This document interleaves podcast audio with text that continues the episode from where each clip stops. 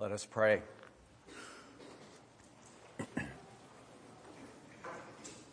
Dear God, your Son came announcing that the kingdom is touchable, is at hand.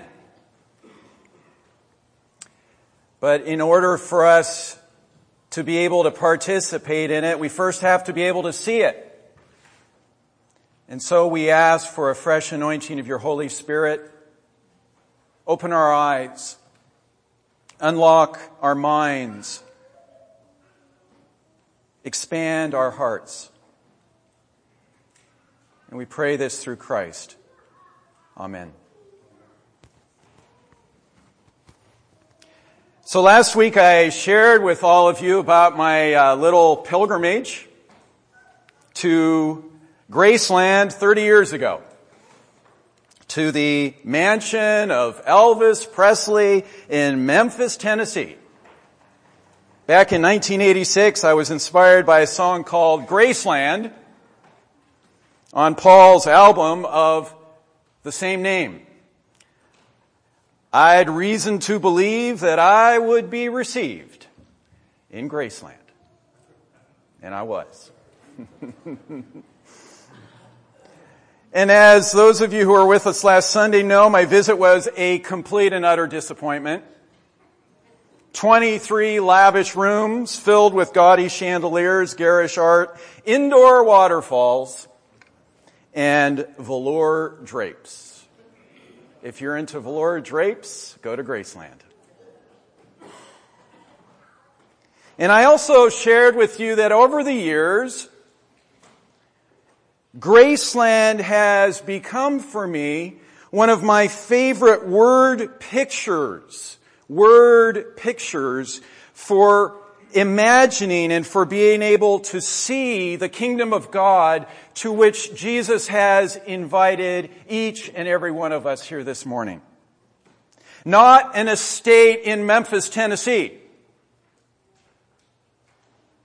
but God's realm of grace, the world around. The world around. Graceland. As we heard last Sunday, Jesus comes preaching a very simple, but a most urgent message. Repent, turn, and enter the kingdom of God. Or if you want to put this in modern language, defect. Defect from the Roman Empire's toxic brew of hatred and lust and racism and greed and violence and migrate over into Graceland, into God's liberating, barrier breaking, domination shattering, reconciling reign of God, Graceland where everything is a gift and everybody's a neighbor. This past week I found myself wondering, you know, if Jesus were proclaiming the kingdom here today, would he even mention the kingdom of God? You know, he would certainly most, he would most certainly talk about the reality of God's reign. But wouldn't he probably use more contemporary images to connect with our time and our context? I've come to believe that it is the task of every generation to translate our Lord's core message in ways that catch its original relevance and electricity. You with me? When Jesus spoke those words, they had a charge. they were shocking. Martin Luther King, for example, in the 60s, called God's kingdom the beloved community. Isn't that beautiful? the beloved community. More recently, some have called God's kingdom the divine insurgency. The worldwide web of God. The kingdom. Kingdom, the family of God. And some have even begun talking about the empire of God turning the other empire upside down. So friends, what would your new living translation for this alternate but very real reality be for us in 2017? What would it be?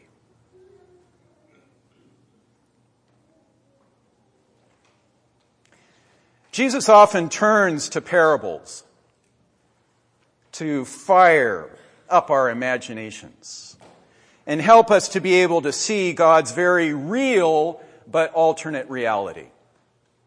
It's right here with us, before us, but we often miss it. He knows that for us to be able first to see this reality, or for us to be able to participate in it, we're going to have to be able to see it first. And so he tells us stories to open up our minds. And last Sunday we heard Jesus tell us a very startling, troubling, disorienting story about an amazingly forgiving king. Remember that guy? And an amazingly unforgiving servant. The kingdom Jesus was telling us is a realm of forgiveness beyond all calculation.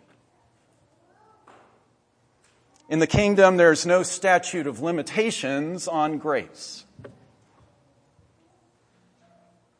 And today, lo and behold, our Lord Jesus is telling us another startling story about Graceland, God's upside down, topsy turvy kingdom, where the powerful and the important in this world, who are they? They're all going to come in last.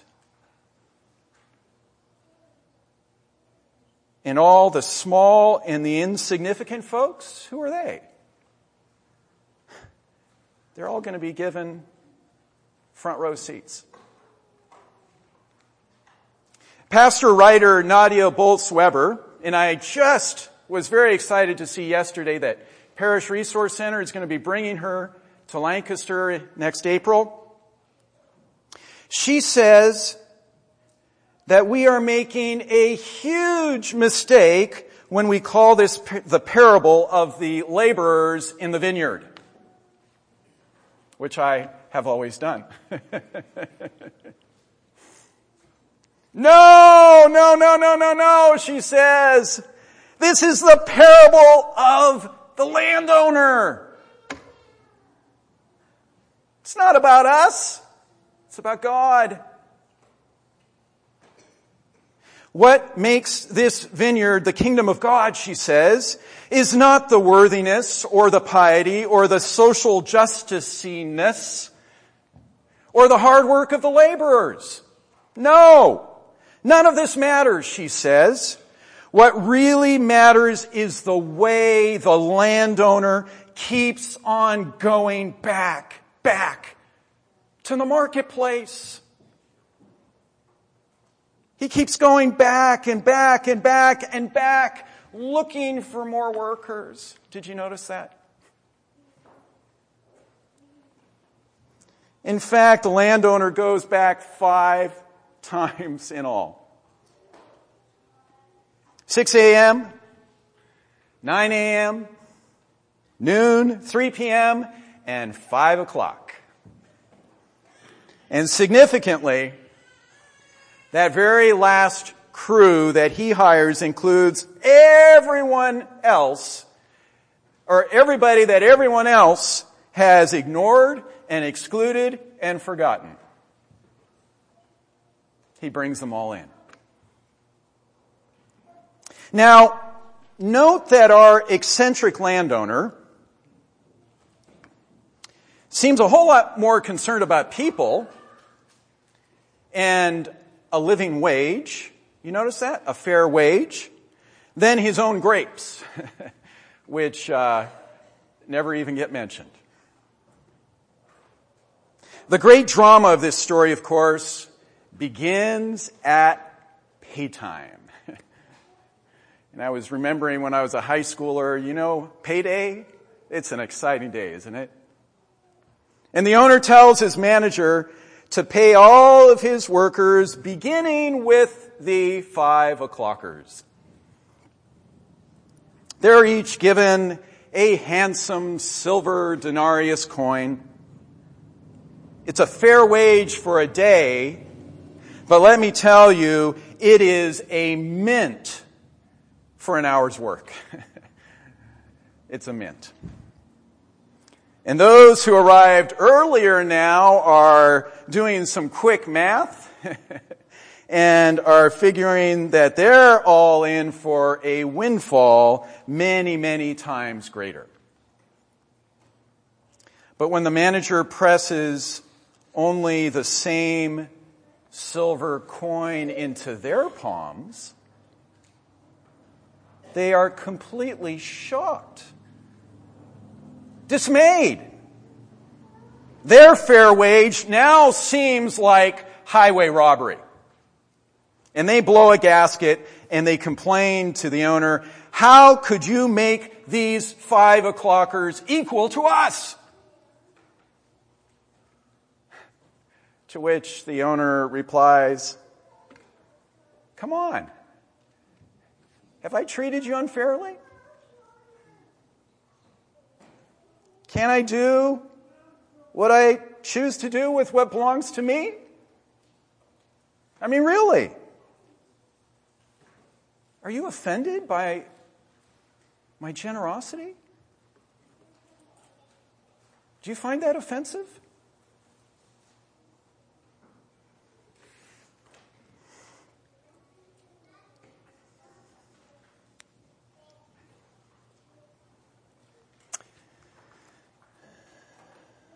Back in the 90s, when I was uh, first coming back to God after a long detour, not to Tarshish, but to other places, I love this story. I loved this parable of Jesus. I knew that I did not deserve my free ticket into Graceland. I knew that if God's grace were ever fair, I'd never have received it.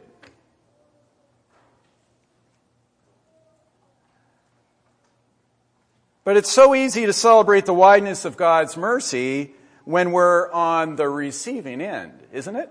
Amen? God's grace is so amazing when we get it. But the real test comes when we see God extending that very same mercy to other undeserving people. Just ask Noah, or just ask Jonah, excuse me.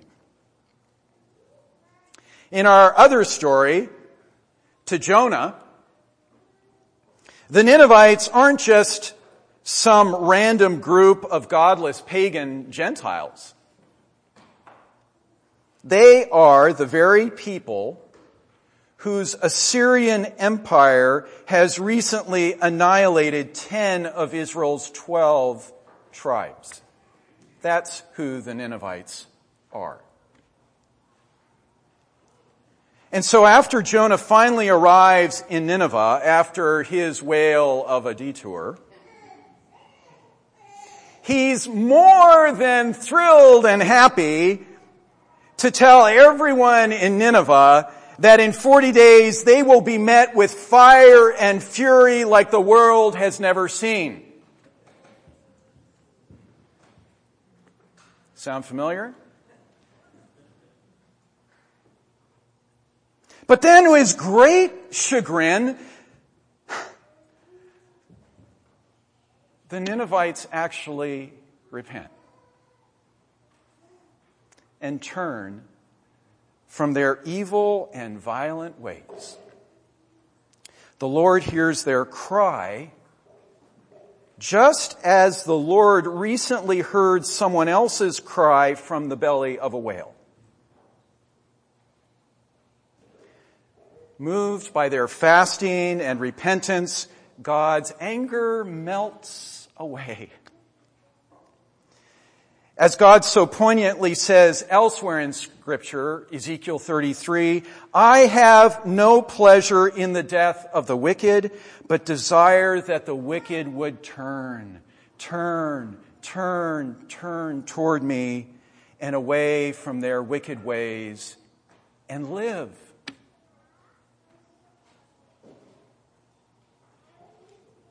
And after God turns Nineveh into Graceland. It's Jonah's turn now to blow a gasket. I just knew. I knew it. I knew it. You were going to be gracious. You were going to be merciful. You were going to be slow to anger. I knew that you were going to be abounding in steadfast love and ready to relent from your punishing. That's why I took that boat to Tarshish in the first place.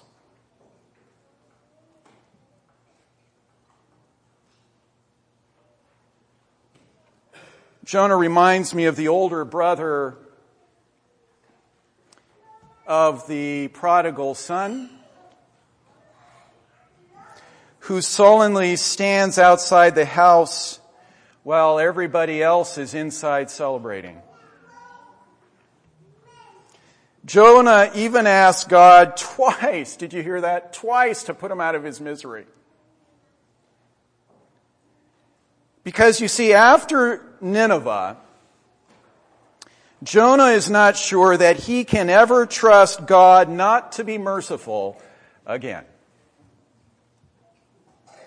After Nineveh, Jonah's not sure if he can ever trust God not to be God, God's self, again.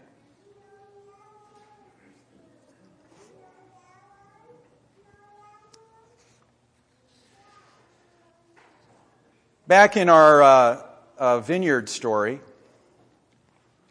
it's really important to notice that Jesus tells this parable not to the crowds, but to his disciples, to his longtime followers. This is a message for the church. And he's responding to Peter, who just earlier in Matthew 19 asks Jesus, Lord, we've given up everything to follow you. What will we now get? What's in it for us? And I wonder, isn't Peter's mindset, which is that of a wage earner getting what he deserves and has earned, common to all of us, especially, especially, especially in the church?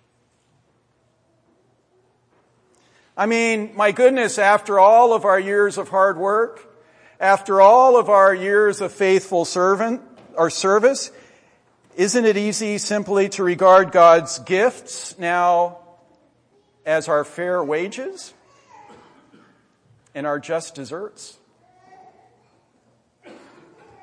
But when we do this, we check ourselves right out of Graceland.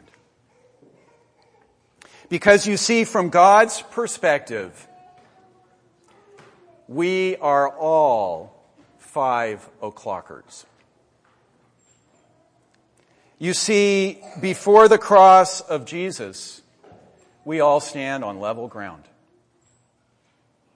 Grace can never be achieved, it can only be received. And when we finally get this reality, we start to realize that maybe the landowner doesn't have all the latecomers paid first in order to teach everyone else a lesson, but so that we'll all be around to celebrate God's generosity.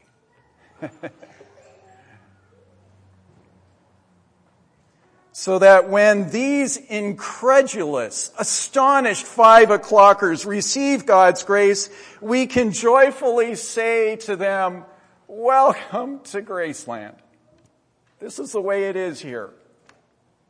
This is the way it is with God.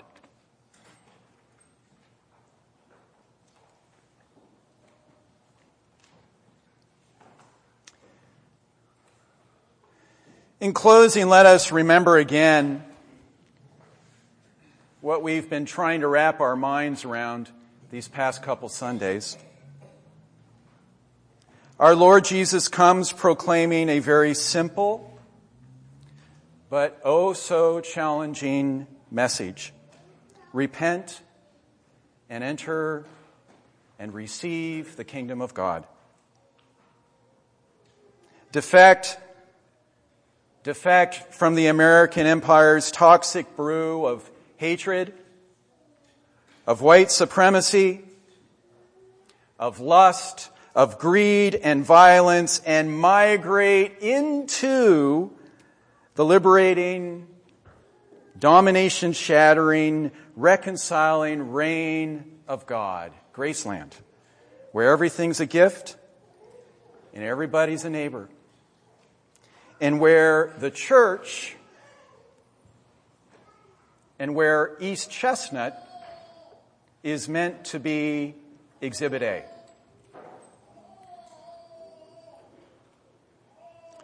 This coming week, I'd like to uh, leave you all with a challenge. I'd like to ask all of us to invite the Holy Spirit to take, to guide us to take some startling kingdom action that allows some other five o'clocker to experience Graceland themselves. What might that be? It might be uh, forgiving a huge debt,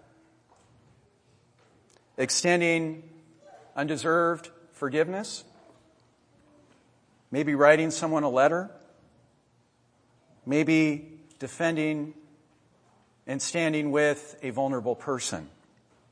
Who might this five o'clocker be in your life? And what are you to do? Let me tell you, if you listen, if you listen, the Holy Spirit will surely show you who and show you how.